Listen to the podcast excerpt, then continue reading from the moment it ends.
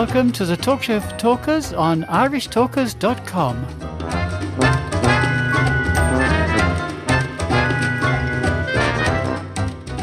Welcome to the Talk Show for Talkers, your Toastmasters podcast, which you can download onto your podcaster if you put in simply Irish Talkers. Our website is irishtalkers.com, and today's episode is going to be led by distinguished Toastmaster Moira O'Brien, and she's going to draw on the 52 tips, one for every week of the year.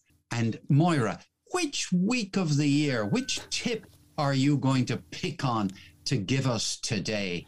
Well, before I pick on a tip or tip on a pick, not quite sure which one to choose there, I'm going to tell you a little bit about Craig Valentine's 52 speaking tips. I'm sure most of you will have heard of Craig Valentine. He's the 1999 world champion of public speaking. And he has become a world renowned, I would say, motivational speaker and speaking coach. He runs a number of courses every year, and he, you can also join his website and have their irregular conference calls with Craig and with other people, which is really, really valuable. But what I want to talk about today is probably the first thing that I came across when uh, I found out about Craig Valentine. And that was his 52 speaking tips. And what you do is you sign up on his website, and he will send you one tip by email every week of the year for a whole year. And this is great because it doesn't bombard you, but it allows you to build skills on a week by week basis. Now, I'm not going to go through 52 tips because, well, you'll be very bored by the time we got to the end of it. However, let's just dip in. Now, I have a number picker wheel here. Have you ever come across this? It's, uh, it's called commentpicker.com forward slash number dash picker dash wheel php. It's a really useful piece of software. You can use it for choosing order of speaking in contests. It's very useful for that. But I'm going to use it now. I've put in 52 tips and I'm going to spin the wheel now. Boom. And we'll see what number comes up. And it's number 30, no, number 21. Okay, so let's have a look at tip number 21. It says, watch where you are stepping. Hmm, and what he does is he will suggest that you watch a 15 second video. Actually, no, this one is not watching the video. It's just he, he writes it down. So he says first, he said, I said, Look, I've got to talk to my wife about this. I went home and I said to my wife, Honey, what should I do? And she said, Take the money, fool. All right, that's the first one. Second version. So I went home and I said to my wife, Honey, I don't know what to do. What should I do? What should I do? Then my wife looked up to me with her big brown eyes and said, Take the money, fool! What's the difference between those two clips? And the first clip, which was made much earlier in his career, shows how he used to step on his laughter lines. You literally heard him say something like, I'm just kidding, after he said his line. Well, of course, they know that he's kidding.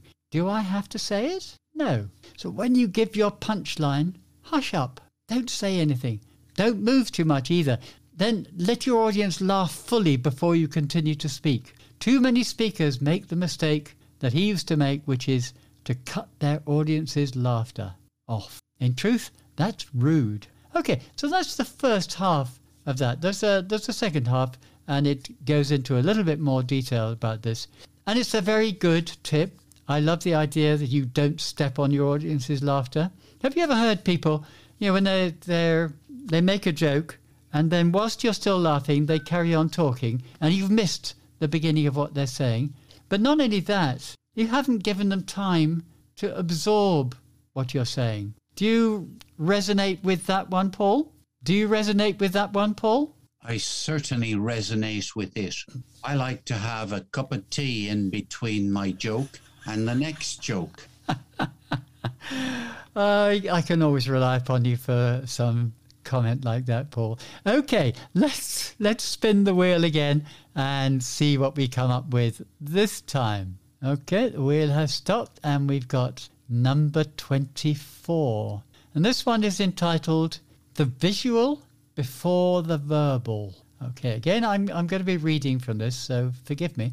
So, when often it comes to storytelling, speakers have one character give a line of dialogue and then the other character responds with another line of dialogue. Those speakers are on the right track.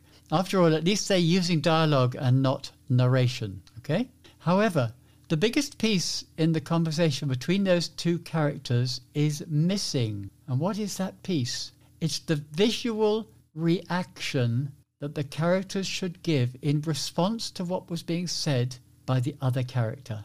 Okay, I can't demonstrate this because this is audio, not video, but we'll try and uh, exemplify what Craig is talking about here. And this is an example. I'll never forget a seasoned Toastmaster named Alan Mish came up to me afterwards and he said, Craig, you can win the World Championship of Public Speaking. Now, I said, What are you talking about? I just lost a humorous speech contest at the club level. And he said, That's okay. The only thing wrong with your humorous speech was that it wasn't funny. Okay.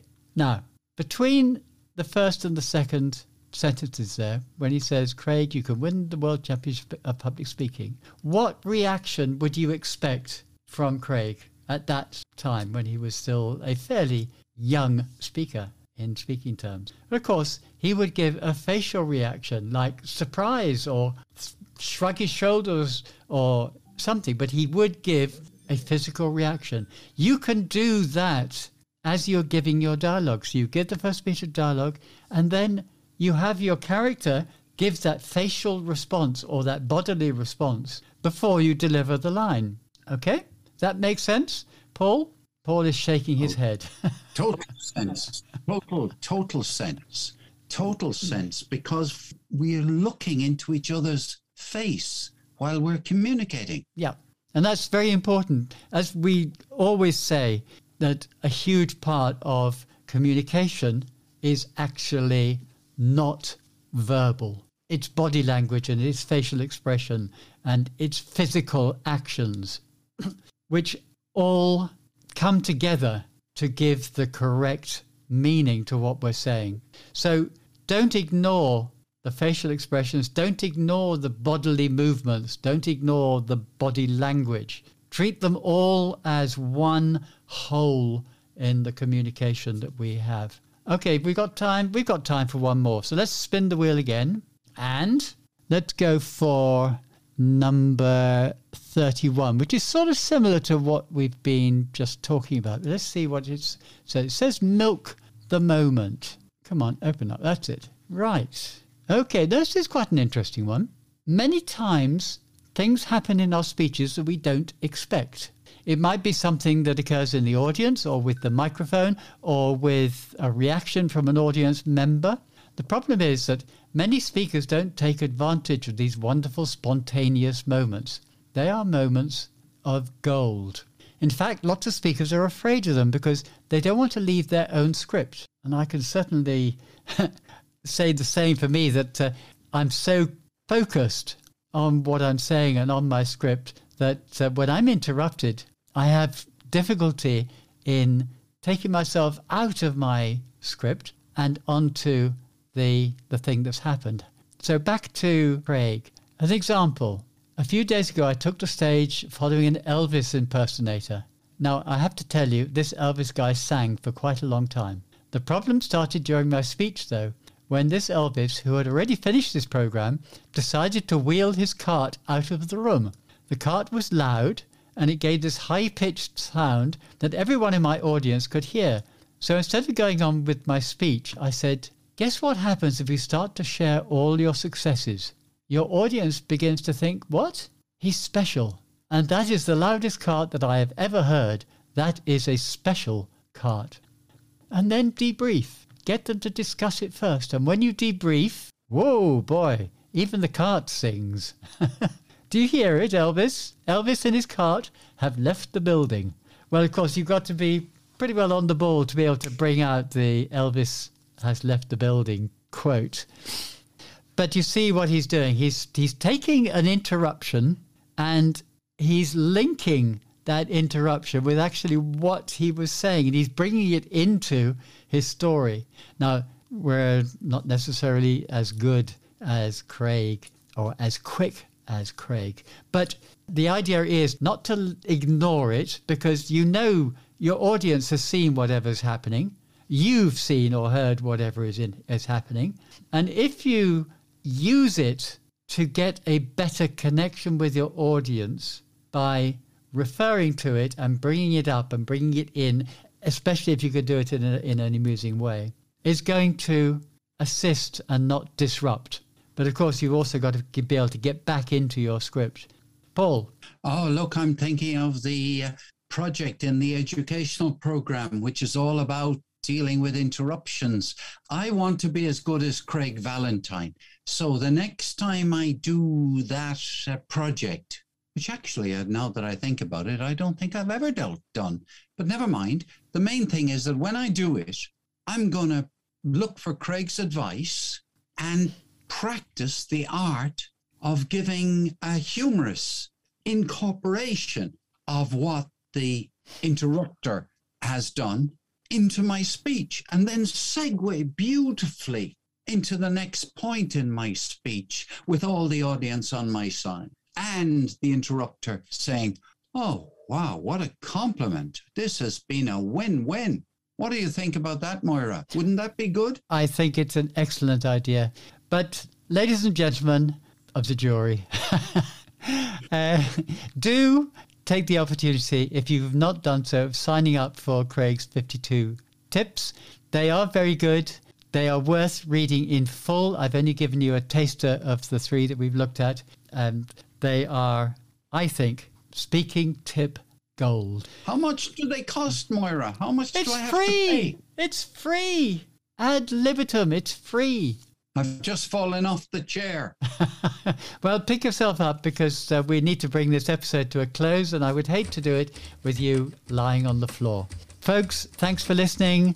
Do come back next week where we'll have another four episodes for you. So, from me, Moira O'Brien, and from my best friend, Paul Omani, goodbye for now. Bye, listeners. Cheerio.